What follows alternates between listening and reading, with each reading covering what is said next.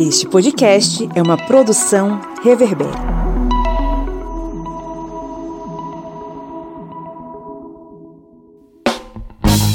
Olá,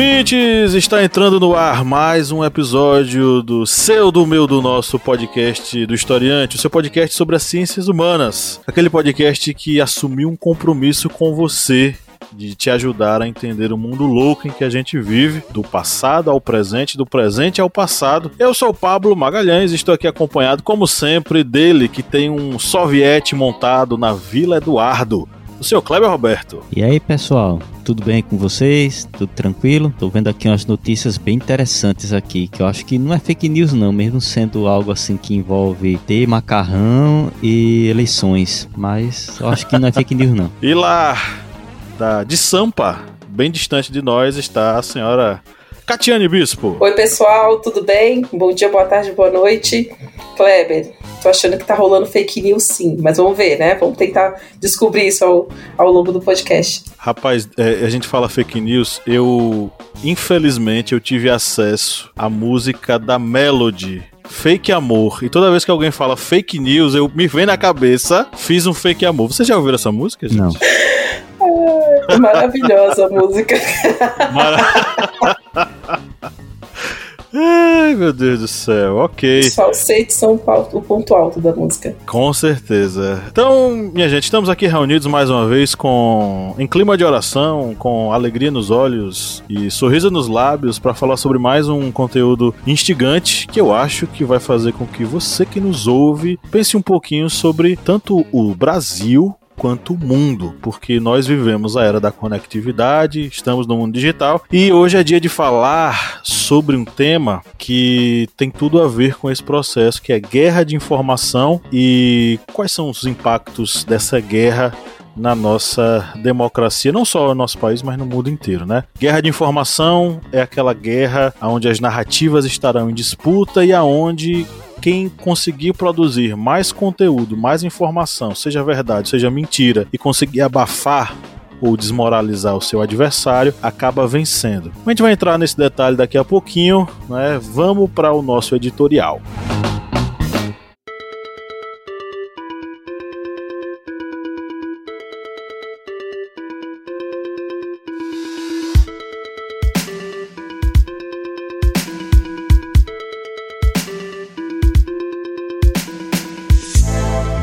Esqueça as armas de longo alcance, os tanques de guerra altamente carregados e prontos para destruir tudo pela frente e até mesmo os armamentos nucleares tão temidos por todo mundo. A guerra agora é ideológica digital e mata os inimigos não fisicamente, mas moralmente. Estou me referindo à guerra de informação, uma estratégia completamente distinta do tradicional embate físico entre os adversários. E fique na tranquilidade, o historiante não se tornou um podcast de guerras. Aqui na casa já tem um podcast, é o correspondente de guerras do seu Kleber Roberto, você pode ouvir aí no seu agregador preferido. Quando falamos em guerra de informação, estamos falando sobre o uso de conteúdo, sejam informações reais ou falsas, utilizadas com o intuito de controlar grupos sociais ou uma sociedade inteira, desmobilizar ou mobilizar pessoas em torno de um ideal e mesmo destruir a imagem de alguém. O governo pode utilizar esse tipo de guerra assim como um grupo terrorista. A guerra de informação é versátil e suas consequências são,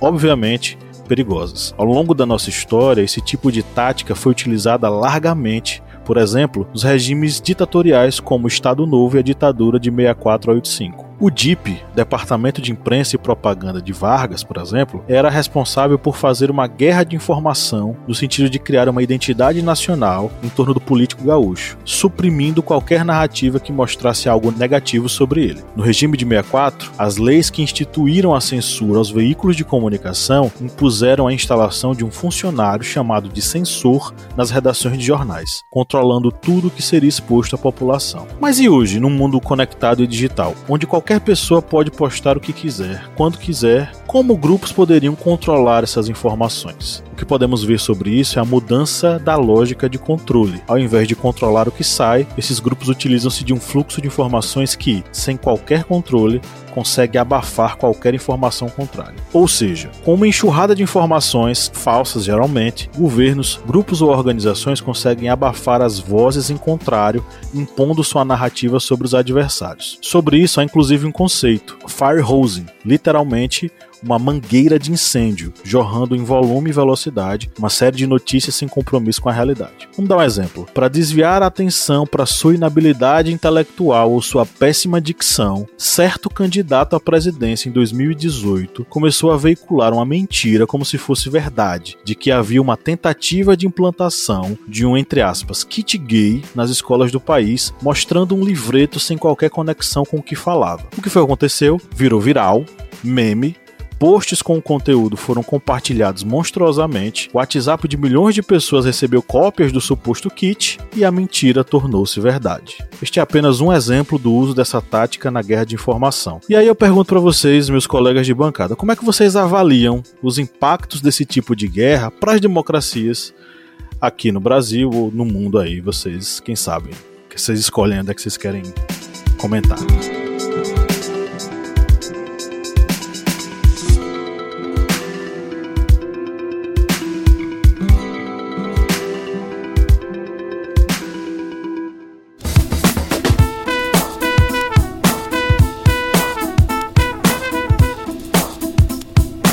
Bom, quem curte e acompanha o historiante pode nos ajudar a manter o projeto, não é mesmo, seu Kleber? Isso mesmo. Você pode ajudar o historiante de uma forma bem fácil. E faz como? Vai lá no nosso Apoia-se.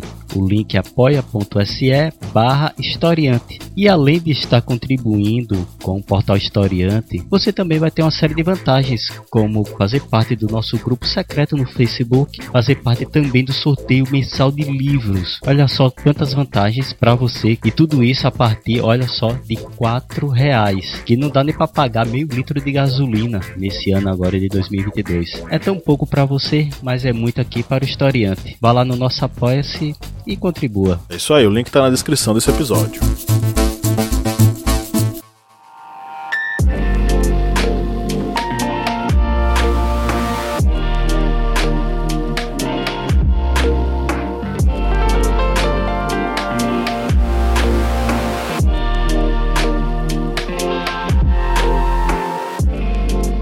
Não, isso vai ser desastroso se não tiver um controle, porque é algo que se torna muito presente na vida das pessoas, porque esses meios de comunicação, as redes sociais, como por exemplo o Facebook, é, as redes do Meta, é, o Telegram, eles têm um alcance muito grande, um alcance assim expressivo, até mesmo maior que os próprios meios de comunicação tradicionais como jornais, é, telejornais. E dentro desse mundo conectado, essa atitude de se jogar notícias para que seus é, seguidores, outras pessoas que estão ali conectadas acabem é, fisgando isso aí como notícias verdadeiras, acaba sendo algo muito, digamos, fácil e muito prático para essas pessoas, porque como dito, essa conectividade vai fazer com que essas pessoas acabem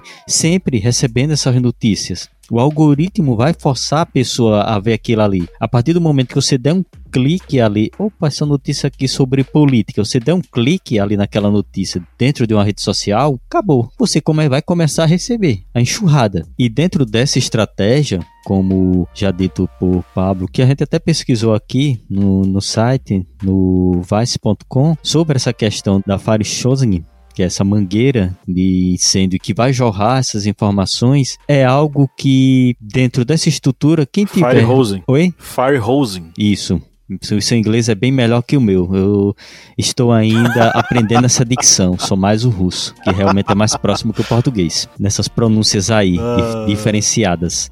Mas nessa questão dessas enxurradas de notícias, desses bots, quem tiver melhores condições financeiras vai ter mais acesso a conseguir fazer isso. Tanto jogar as notícias que sejam verdadeiras, como também as fake news para tentar desmoralizar ou destruir a reputação de determinados políticos. Só que o problema está exatamente aí, porque os meios de controle eles acabam deixando passar muita coisa muita coisa vai acabar passando e dentro disso que está vai passando acaba destruindo muitas vezes os processos democráticos eleitorais. Os Estados Unidos conseguiram reverter isso a muito custo. Realmente a muito custo conseguiram tirar Trump e, e colocar Biden. O Brasil vai ser outro grande desafio. E um desafio acho que ainda pior, porque aqui a esquerda os partidos de oposição, eles infelizmente não conseguiram aprender a usar as redes sociais. E isso aí é muito importante, porque a direita conseguiu aprender e vai utilizar muito isso como uma ferramenta dentro do não somente desse processo eleitoral agora em 2022, mas em todos os outros que vão ocorrer. Uma das coisas que, que sempre me vem à cabeça quando a gente fala sobre o que, que é notícia, né? O que, que é informação, quem detém essas informações. Eu sempre me pergunto por que, que algumas narrativas têm mais espaço e outras não, né? Bob falava que um grupo social, né, em defesa de outro grupo social ou, ou de uma de uma comunidade, ela precisa ter uma ética diferente de análise. Então, assim, quando você cria uma narrativa, quando você tem uma, um, um norteador de notícias de alguma o que está por detrás daquela narrativa é o que a gente precisa analisar com bastante cuidado e frieza, né? A gente que eu digo, porque somos cidadãos, né? E cidadão tem, tem suas responsabilidades quanto a, aos rumos se dá na sua cidade, no seu município, no seu estado e país. Então, a lógica do Estado, né, a lógica de concepção de um cidadão tem que ser essa. É, faz sentido aquilo que está sendo falado? A democratização né, do acesso, de modo geral, nos deu uma, uma baita oportunidade de, de trazer novos nomes, né, para e vozes também, para a gente poder estar tá analisando. Só que isso trouxe também outras, outras questões, né, que são as,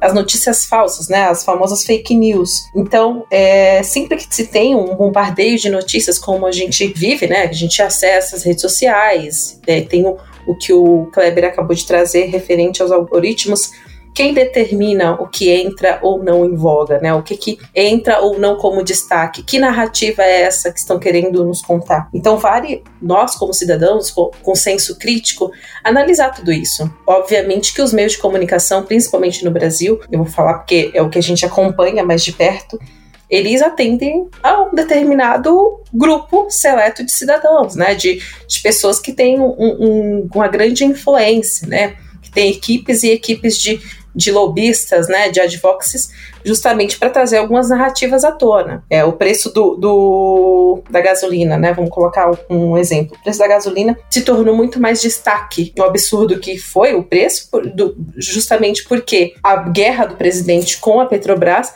do que necessariamente o custo que está tendo para o cidadão, né? Então a notícia se tornou muito mais um ato político contra o, o, o presidente e uma instituição, né? A, a Petrobras, do que necessariamente o custo para o cidadão. Né? Quem está quem tá ditando essa narrativa, né? que é contra o Bolsonaro e não a favor do cidadão? Por que, que o cidadão não pode ser o destaque das notícias e trazer as insatisfações referente a isso? Porque isso pode ser daqui a pouco, mais adiante, ser voltar-se contra o que eles querem contar nas eleições.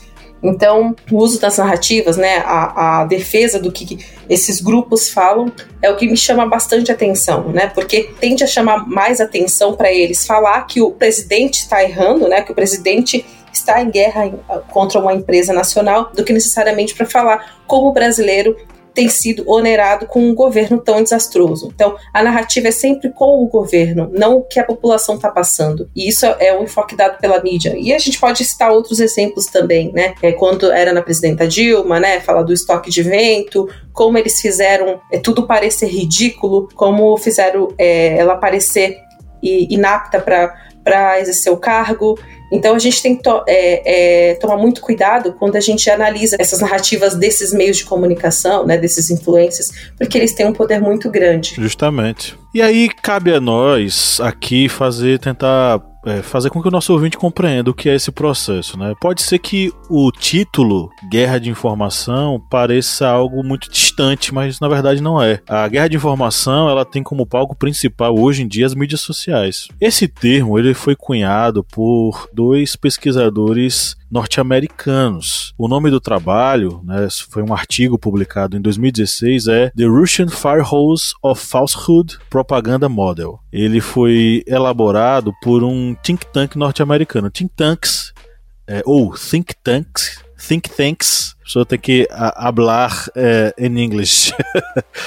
é um, uma instituição que tem como responsabilidade, como objetivo, construir conteúdo sobre algo que, intere que interesse os seus financiadores. Nesse caso, a Rand Corporation foi quem financiou esse projeto. Os autores do artigo, que são a psicóloga social Miriam Matthews e o cientista social Christopher Pohl, eles analisaram como a propaganda russa ela se utilizava de uma mangueira de mentiras, observando quatro elementos principais, né, quatro aspectos principais. O alto volume de conteúdo, a produção rápida, contínua e repetitiva. Terceiro aspecto, sem comprometimento com a realidade. E o quarto aspecto, sem consistência entre o que se diz entre um discurso e outro. Basicamente, essa mangueira de informação, né? E firehosing é mangueira de incêndio. Ela jorrava esse alto volume de conteúdo produzido freneticamente, sem compromisso com o que era real ou o que não era, e sem consistência entre os discursos, para fazer com que as pessoas meio que acreditassem naquela realidade que estava sendo construída. Só que aí existe um paradoxo até nesse mesmo conceito. Porque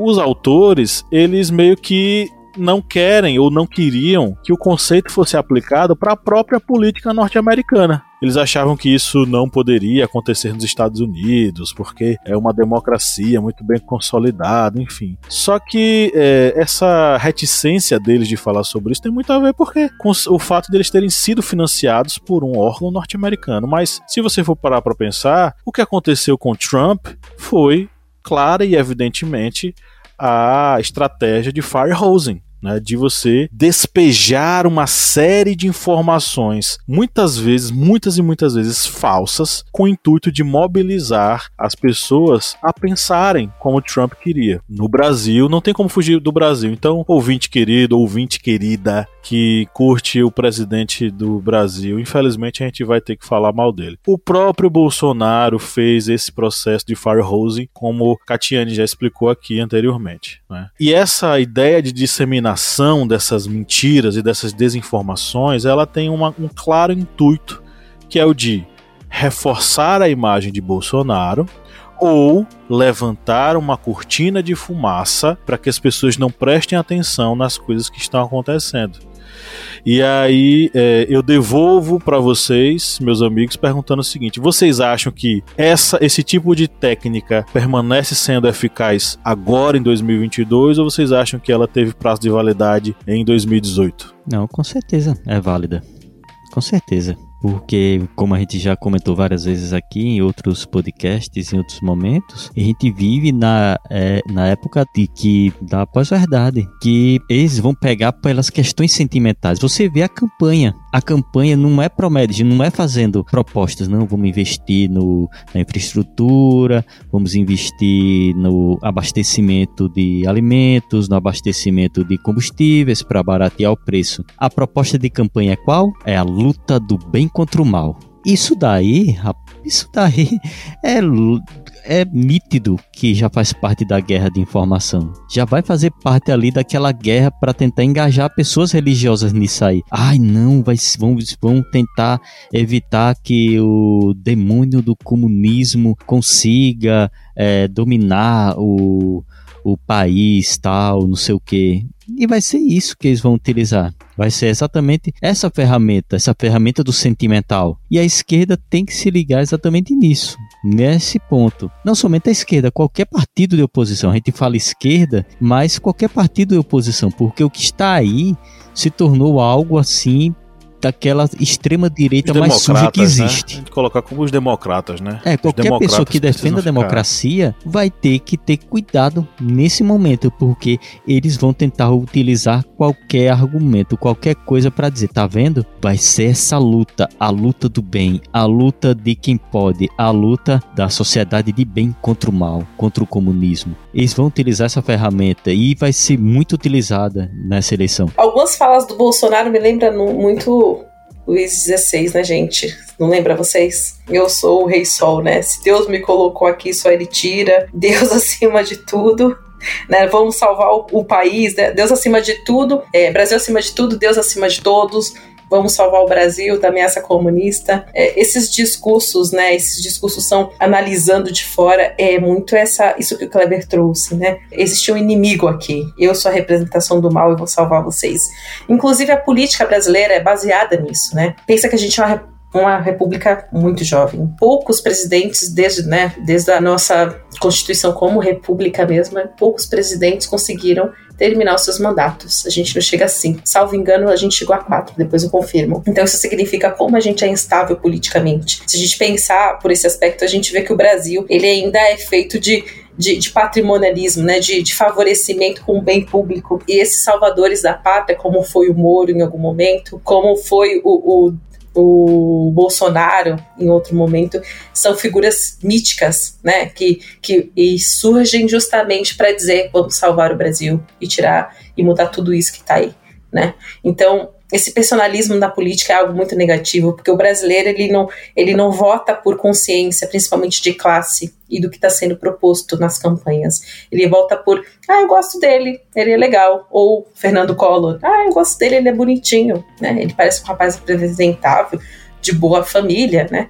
Então eu vou votar nele. Agora, só fazendo um adendo sobre o que você falou, Pablo, sobre a questão do, dos Estados Unidos. Assim, os Estados Unidos está acima de tudo, né? Então não tem por que eles se incluírem nessas narrativas, afinal de contas, eles são né, o exemplo do que é uma democracia. Tanto é que o Capitólio nos trouxe uma lembrança vaga do que é ser uma democracia de verdade, né, gente? É, usando também um pouco desse deboche para falar do Capitólio, Capitólio é um dos exemplos do que uma narrativa inflamada e de um discurso repetido e de uma mentira repetida várias vezes, como ela ganha força. O Trump simplesmente se isentou, disse: não, não fui eu.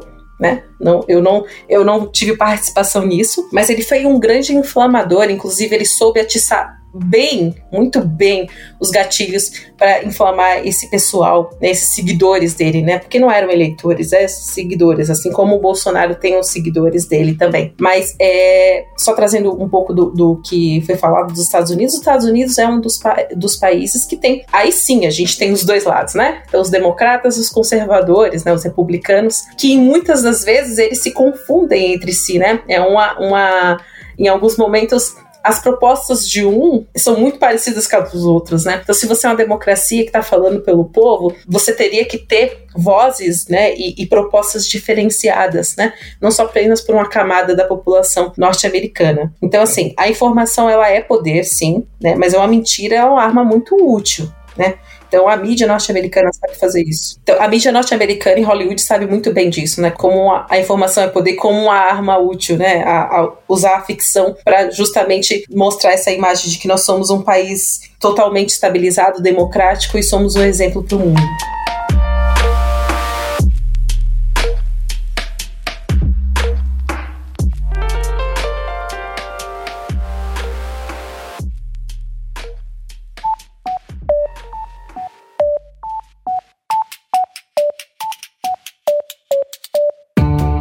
Me diga uma coisa, Lídia Verônica, qual é o melhor lugar para ouvir podcasts? O melhor lugar para ouvir podcast, para mim, é na cama. Mas para todo mundo, é o Orelo. Com certeza. Além de tudo, o Orelo nos remunera. Cada clique seu ajuda o nosso projeto a crescer. Então quer dizer que só de a pessoa ouvir, dar o play lá nos episódios, isso já nos ajuda? Nem precisa a pessoa pagar? Exatamente. Se você não pode ou não tem interesse em ser um apoiador, mas acha o nosso projeto legal, vai lá no Orelo e dá essa força pra gente.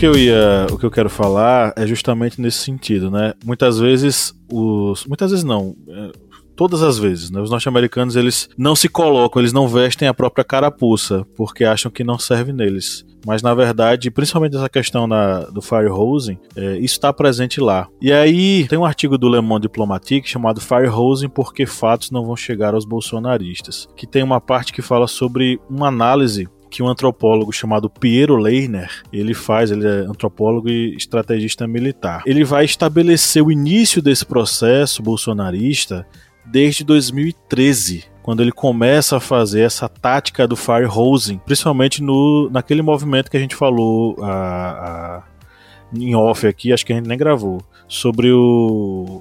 Ah, gravou no podcast secreto. Sobre a questão dos movimentos pelo impeachment de Dilma Rousseff. E aí o Bolsonaro vai se aproveitar disso para começar a disseminar informações falsas que lhe beneficiassem. O, o Liner vai, vai, chamar isso de guerra híbrida, né? Porque é, o que Bolsonaro vai fazer é um jogo de informação e contra-informação uma estratégia que vai beneficiar e muito o Bolsonaro, como a gente já falou antes, né? A questão não é Bolsonaro em si, mas como essa estratégia ela pode ser danosa a partir do momento em que ela constrói, enfim, uma série de mentiras, narrativas mentirosas e que vão acabar influenciando a sociedade e causando mal à sociedade, né? Porque eu não sei vocês, mas eu avalio o firehosing como uma estratégia muito danosa para uma democracia. Não só uma democracia, mas como a, a, as relações internacionais, né? Porque o que está acontecendo na, entre Rússia e Ucrânia para além da questão da guerra em si, das mortes que estão acontecendo, é, é a guerra de informação. Tanto um país quanto o outro estão trabalhando na ideia de controlar as informações que são veiculadas, transmitidas para o mundo lá fora. Obviamente que cada um tentando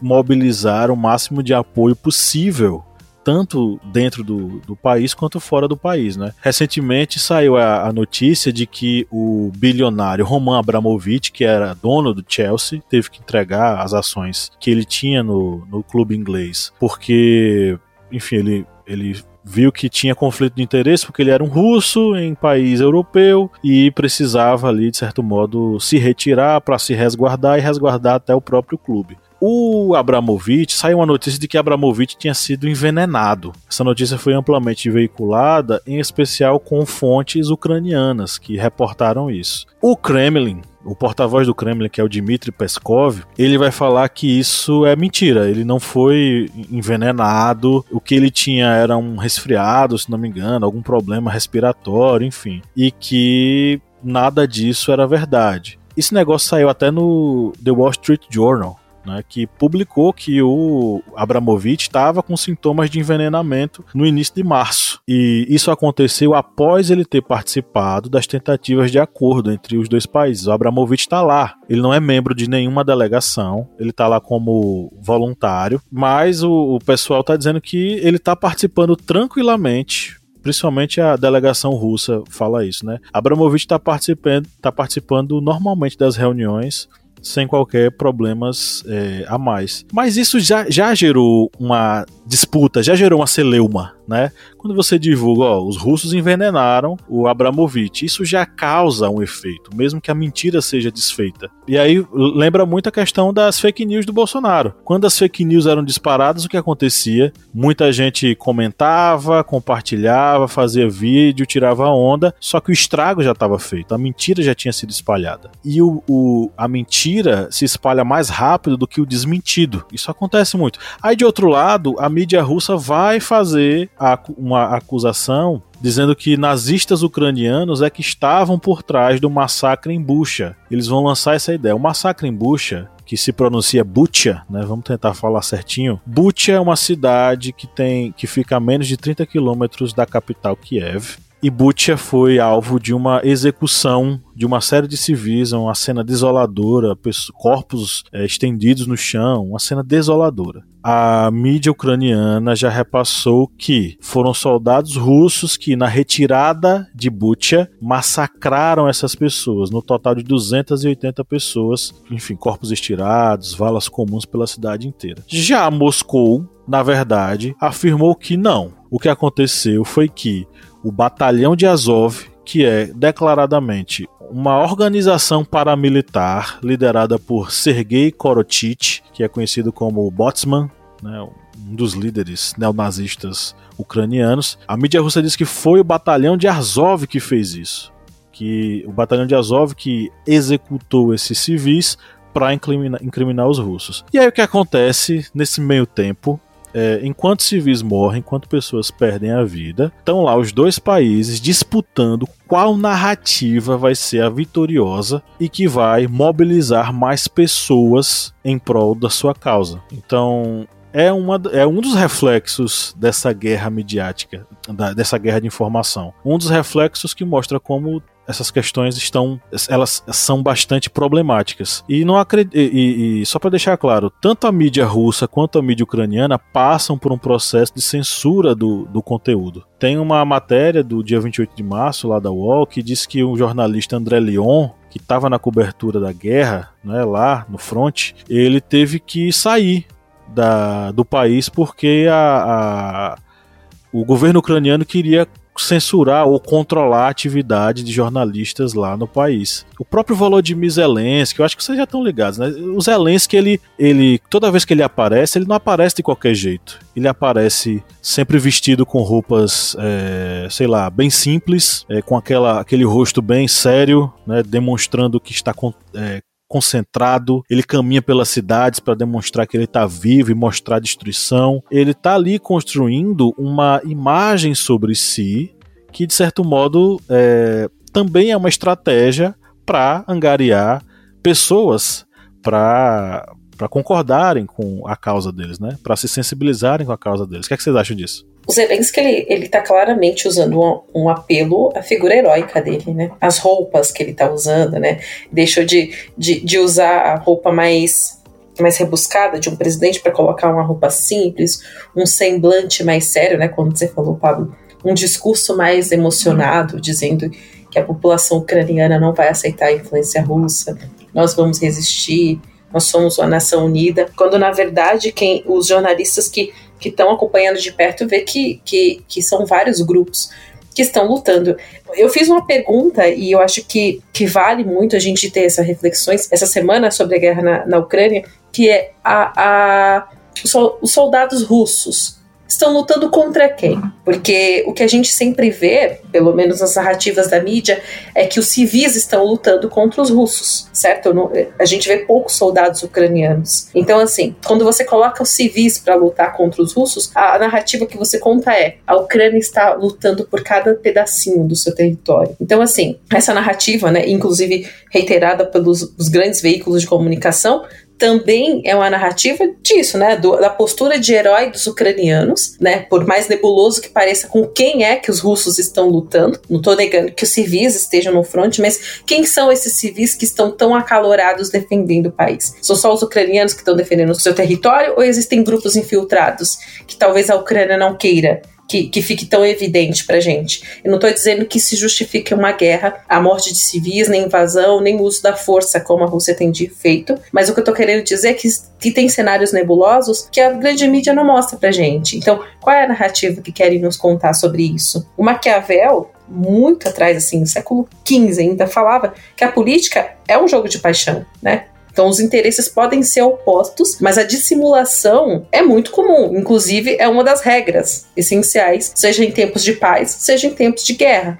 Então, obviamente que, que ter que tem muitos jornalistas, né, muitas, muitos veículos divulgando a mesma mensagem, a mensagem passa a ser única, né, é uma história única que você conta. Mas e o outro lado também? A gente tem as informações do outro lado. A Rússia faz faz isso, a China faz isso, os Estados Unidos faz isso, o Brasil faz isso. Então, é só para dizer, eu acho que, que é importante a gente pensar que o poder da mídia que tem, né, da formação de opinião, de como você bombardeia as pessoas com uma informação totalmente enviesada e não deixa com que as pessoas formem as suas opiniões sobre isso. Então a dissimulação vai existir, os ataques vão ser vão existir sempre, né? Então é sempre preferível que você ataque do que se defenda, porque é que você está assumindo culpa, né? Então a Rússia está sendo muito rechaçada em todos os, os, os meios, mas é interessante a gente pensar é, como o envezamento da, da, informação, né, da notícia, forma uma opinião a respeito de um tema e como isso é, não fica né, à, à mercê do próprio espectador, do ouvinte, do leitor, para ele formar sua opinião. A informação vem pronta e que se você está contando algo diferente, você não é bem-vindo aqui. É, realmente a gente está diante de uma guerra, essa guerra da informação que é muito clara, muito nítida nesse momento. Acho que é uma das primeiras, se não a primeira guerra em que o próprio soldado ele tem condições de filmar o próprio combate e mandar para milhares de pessoas através das redes sociais, através dos smartphones. E dentro disso acaba surgindo muitas coisas que são utilizadas pela própria mídia como fonte de se fazer aquela guerra da informação. Como bem já dito, agora a, o Ocidente vai fazendo essa guerra de informação contra a Rússia. Como a gente já ressalvou, a gente não é a favor da guerra, que vai trazer toda essa destruição, essas atrocidades contra civis, contra pessoas inocentes, que não tem nada a ver com aquele conflito. Muitas vezes não sabe nem direito por que está sofrendo aquilo ali naquele momento da, da vida. E o Ocidente acaba utilizando isso como uma ferramenta para isolar a Rússia uma dessas é, ações é essa com relação aos bilionários russos.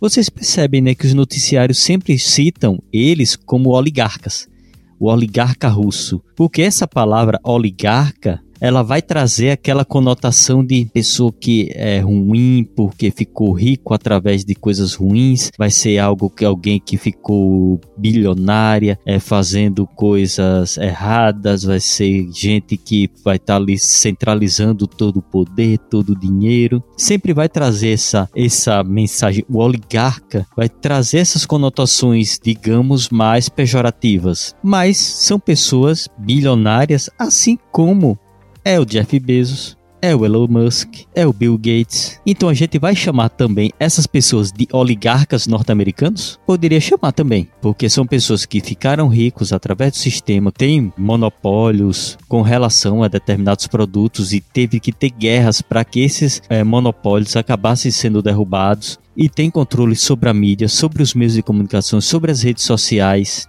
Elon Musk mesmo comprou parte das ações do Twitter. Para quê? Porque é bonzinho? Não para ter controle sobre uma das principais redes sociais do mundo, para fazer com que ela venha a futuramente, caso ele consiga entrar no conselho do Twitter, a, a própria rede social venha a vangloriar coisas que ele venha a fazer. Há uma pessoa dessa no oligarca, não? Só oligarca com, com, é, em situações de guerra é algo bem complexo, é algo bem que a mídia ocidental está fazendo bem. E aliás, essa guerra é algo que eu acho que eu até comentei anteriormente, não sei se foi um podcast secreto, não sei se foi até nos bastidores, é uma guerra em que o único pessoa que está saindo aí com um sorriso de orelha a orelha é os Estados Unidos, porque isolou um inimigo, a Rússia, criou uma crise humanitária, no caso dos refugiados ucranianos, que estão indo para várias nações. A Ucrânia não iria entrar em uma guerra se não tivesse tido alguma proposta ali de fazer parte da OTAN, tal, teu apoio, recuperar a Crimeia da Rússia. Isso vai fazer parte de um jogo e os Estados Unidos são especialistas em fazerem isso, da rasteira em vários países. Aí tem essa parte, né, de isolar um inimigo, criar uma crise dentro de outro país, criar uma, uma necessidade de rearmamentar toda a Europa e aí um dos principais vendedores de arma é quem? Estados Unidos. E Estados Unidos agora que vai vender combustíveis para a Europa, para tentar acabar com essa dependência tão grande dos combustíveis, do petróleo russo com relação à Ucrânia. Ou seja, se fosse um meme, essa situação dos Estados Unidos seria aquele meme do Stonks, né? Que tá lá aquele bonequinho com o, o, tracinho das ações subindo. Só que aí não foi um, um Stonks sozinho, não. Foi um Ultra Mega Hyper Blast Stonks, porque conseguiu dar um strike supremo com relação à política e com questões econômicas.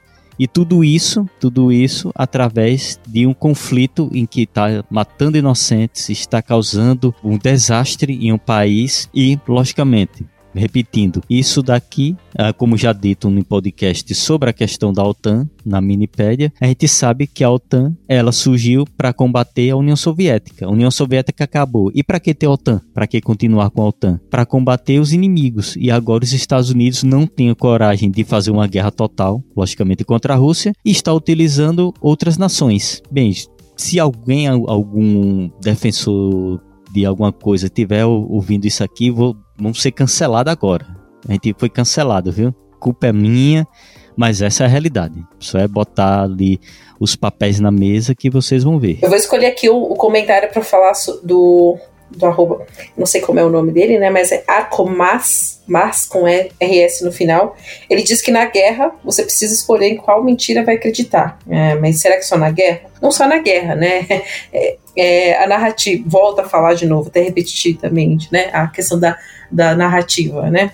é a, a, política, né? O cenário é sempre jogo de paixão e interesse oposto. Então, você vai contar a sua versão e vai contrapor a, a sempre do, do, do, oponente, né? Ou do adversário, no pior sentido da palavra. Então, eu achei bem interessante essa colocação, né? Você vai acreditar em que mentira, né? ou na, em que defesa você vai, você vai acreditar.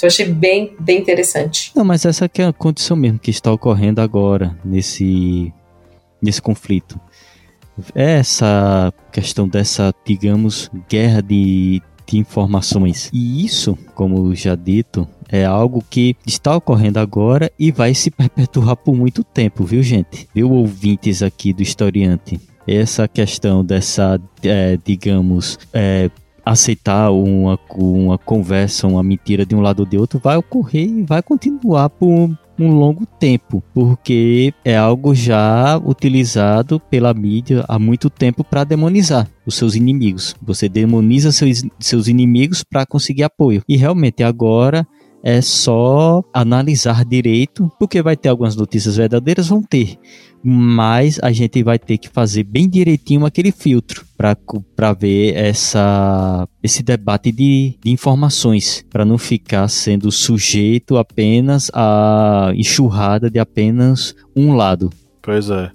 Aí eu vou pegar outro comentário aqui. Cláudio Roberto não quis, eu vou logo jogar para os ouvintes isso, tá? Eu sou do contra. Cleber Roberto. Em qual narrativa vocês vão acreditar, gente? Na minha. Que vou editar e vou cortar a fala dele. Isso é censura, camaradas. Tá vendo? Não pode, não pode.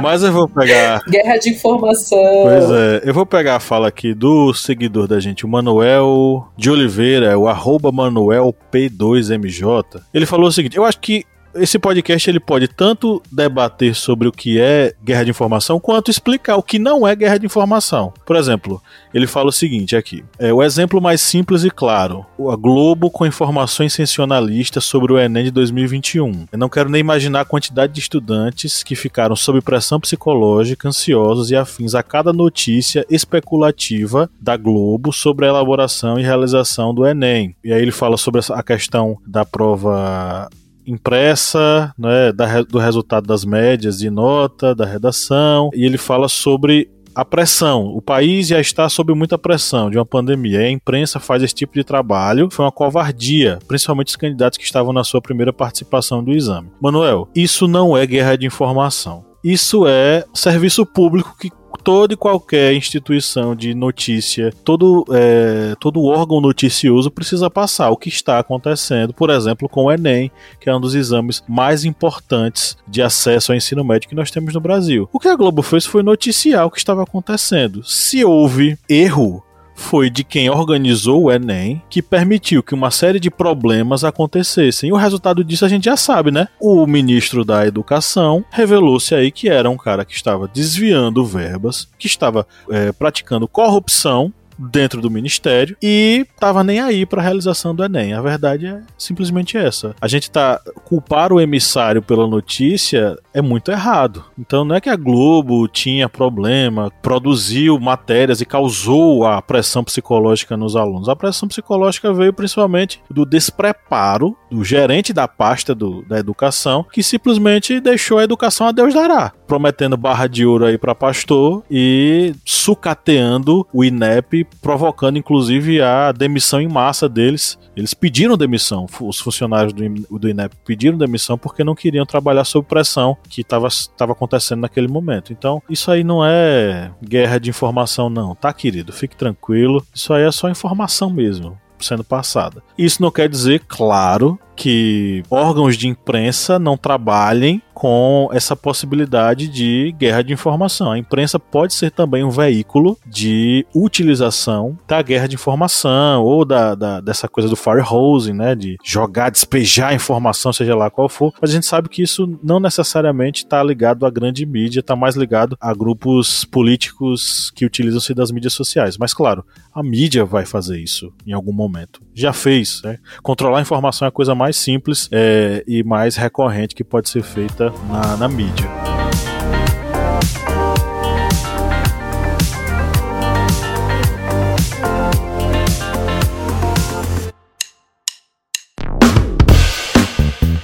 Você que é nosso ouvinte, nosso ouvinte, que acompanha esse podcast a cada semana e adora ouvir os nossos papos, que tal a gente fortalecer os nossos laços de amizade? É simples demais e nem precisa pausar o episódio, né, Felipe? Exatamente, Paulo. Ah, se você está ouvindo a gente agora, seja no Spotify ou seja na Apple Podcast, para a gente ficar mais íntimo, para a gente falar cada vez mais ao seu ouvidinho, você faz o seguinte agora. Enquanto está ouvindo a gente, vai lá, avalie a gente no seu aplicativo de áudio vai lá no Spotify, dá 5 estrelas pra gente. Vai lá no Apple Podcasts, dá 5 estrelas pra gente. Isso fortalece o nosso relacionamento e você fica cada vez mais perto da gente. Faz isso pra gente, dá essa moral lá agora.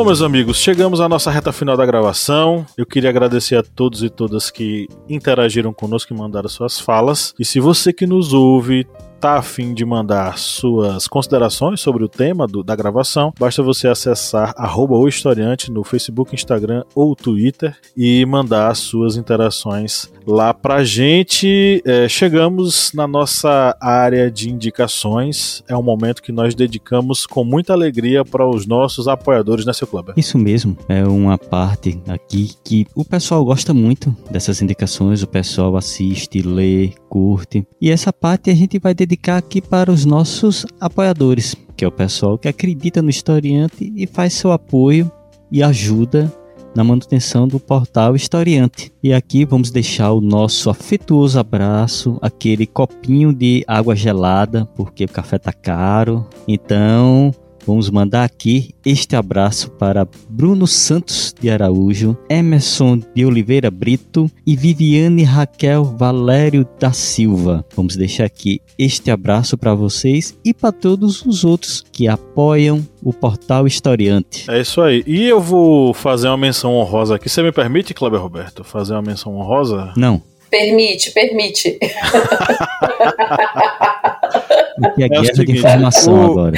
É, o Kleber é um lascado mesmo, viu? É o seguinte, Kleber Roberto e Catiane Bispo, um, um dos nossos apoiadores, o Danilo Terra, mandou um áudio aqui pra gente. Olá, tudo bem? Estou aqui como, como ouvinte do historiante para dar um feedback.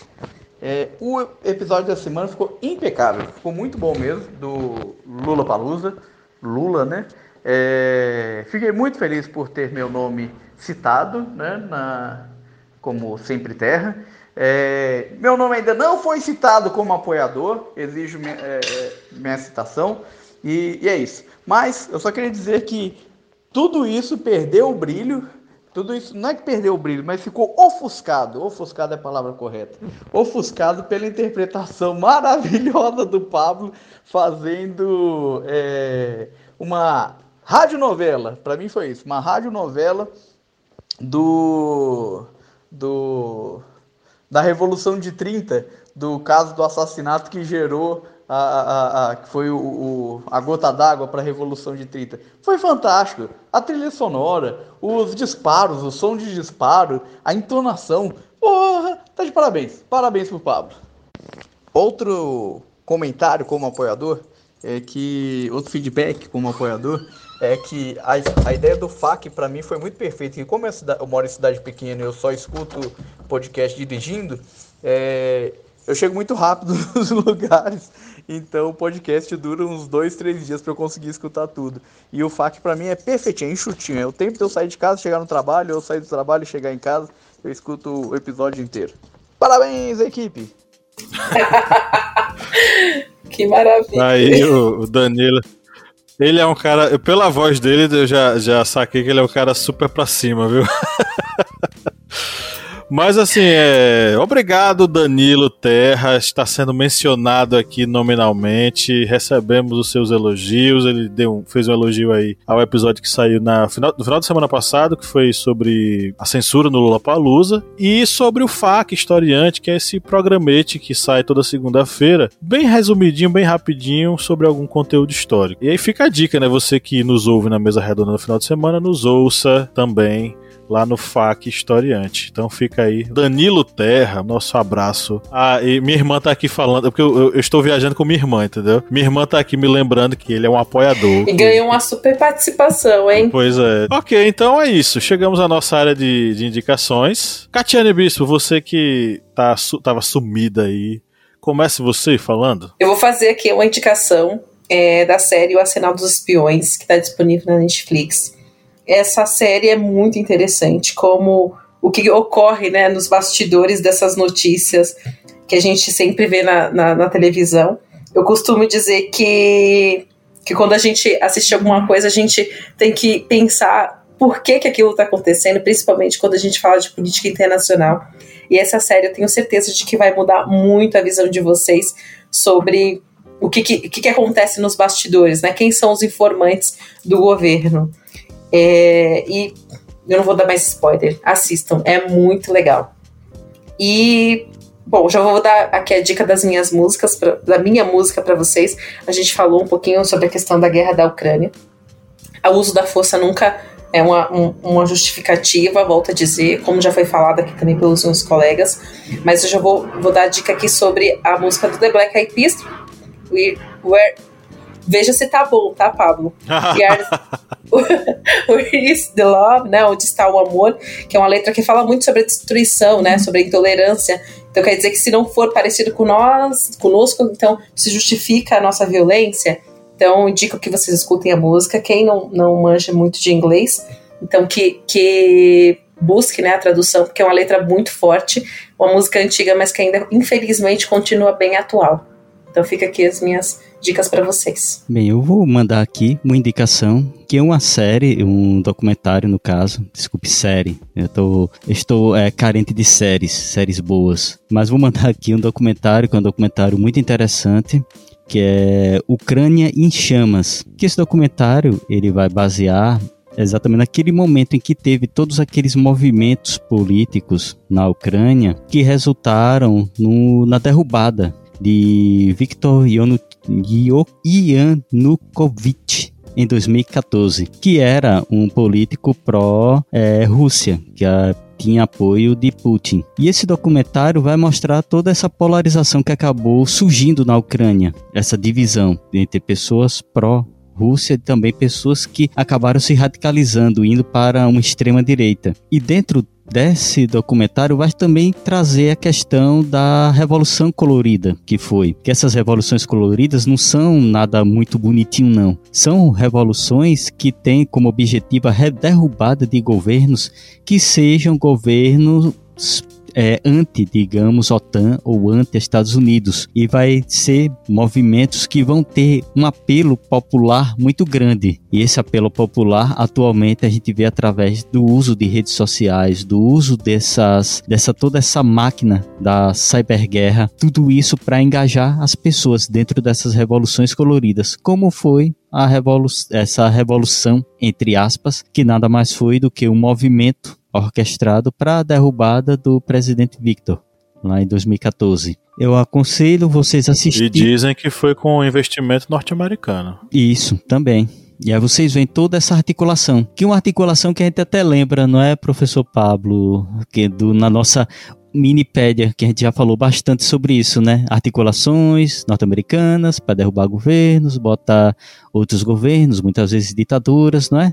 A gente já falou bastante uhum. sobre isso em minipédias, podcasts. Eu acho que a gente poderia fazer até um podcast sobre é, a presença norte-americana desestabilizando as, as democracias latino-americanas. É. Fazer um pessoal, geopolítica na Latinoamérica sobre é, isso. O pessoal pode deixar lá, né? Um comentário na, nesse, no card desse aqui lá no feed. Ó, oh, pode fazer sobre esse assunto. a gente vai lá e manda ver. Boa ideia. O assunto é muito bom. Renderia um episódio muito legal, inclusive. Com certeza. Bem, as músicas, eu vou deixar duas músicas aqui que são exatamente é, músicas que mostram o poder da tanto da questão de tentar censurar uma, uma, música, como também essa questão, vamos dizer assim, entre aspas, de uma guerra da informação com relação a uma arte, que no caso a música. A primeira eu vou deixar aqui é The Number of the Beast do Iron Maiden. E por que eu estou deixando essa música? Porque essa música ela é baseada em um filme. A Profecia 2. Ela é baseada no, no, Apocalipse. Aí o pessoal nos Estados Unidos, que era um, no, foi exatamente o momento que estava tendo um engajamento dos conservadores tal, é quando vem uma música, The Number of the Beast, vão dizer, é uma música do demônio. É uma música do cão, não pode tocar tal, mas só que aí começou a engajar na mídia pessoal começou a ir atrás, tal, sair nas revistas, sair nos jornais, o, o pessoal começou a ir atrás para ouvir. E aí os próprios músicos queriam dizer: não, gente, não tem nada a ver com música satanista, não, é baseada num filme.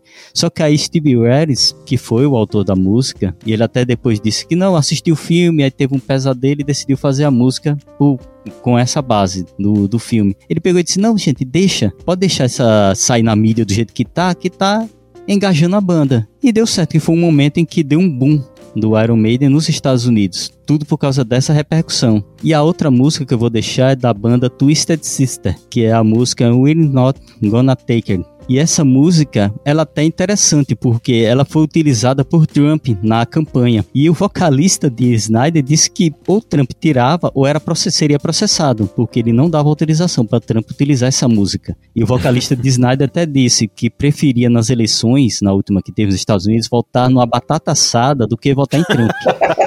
Porque Trump era o exemplo supremo do que poderia ser um governante à frente de uma pandemia é, rejeitando kits, fazendo fake news, incentivando negacionistas. Ele até disse, nesse no momento da pandemia a gente precisava de ter um Biden ou ter o como é que é o outro político americano que dizem que é socialista? Esqueci o nome. Bernie Sanders. Sanders. Isso mesmo, ele disse que preferia ter Sanders ou Biden na frente da pandemia porque Trump ia deixar morrer muita gente. E ele, nessa música, We're Not Gonna Take Her, ele disse ou Trump não usava ou ele seria processado por usar uma música sem autorização.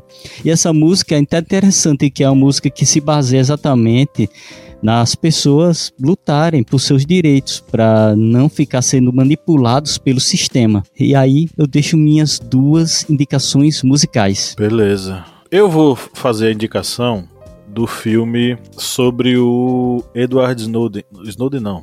É, é, Julian Assange. Deixar o filme O Quinto Poder, foi dirigido pelo Bill Condon e é estrelado pelo Benedict Cumberbatch. É um filme sobre é, toda aquela questão do WikiLeaks e como o Julian Assange ele vai empreender esse grande vazamento de informações. Esse assunto, inclusive, a gente teve o prazer de receber a Natália Viana, que trabalhou com o Julian Assange no caso do WikiLeaks, né? A gente teve essa honra de recebê-la aqui no nosso programete. E eu acho que é um, um, eu acho que é um filme interessante que aborda um pouco sobre essa questão da guerra de informações. Eu acho que pode ser utilizado como base. Vou dar uma outra dica que eu lembrei agora, enquanto a gente conversava, do livro Admirável Mundo Novo.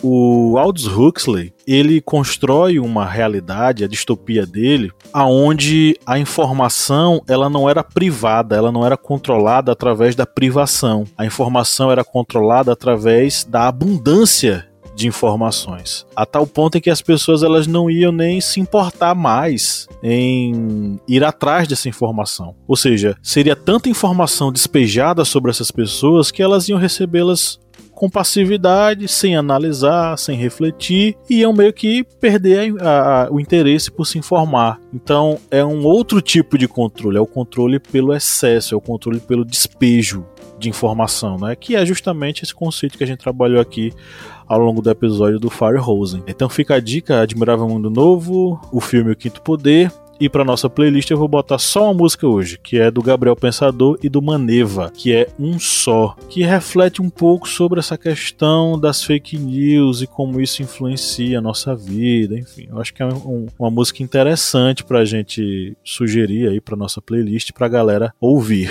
Então é isso, temos um podcast. Chegamos ao final da nossa gravação, aos trancos e barrancos, mas estamos todos vivos, né? E você que chegou aqui, receba o nosso abraço. Nós ficamos felizes demais de saber que você ouviu esse programete até o final e saiba que isso faz a nossa, o nosso final de semana mais feliz, né? Pensando que você está nos ouvindo no final de semana. Mas tudo bem. Meus amigos, então é isso. Ficamos por aqui. Um grande abraço e no 3 vamos dar o nosso tchau coletivo. Um, dois, três. Tchau!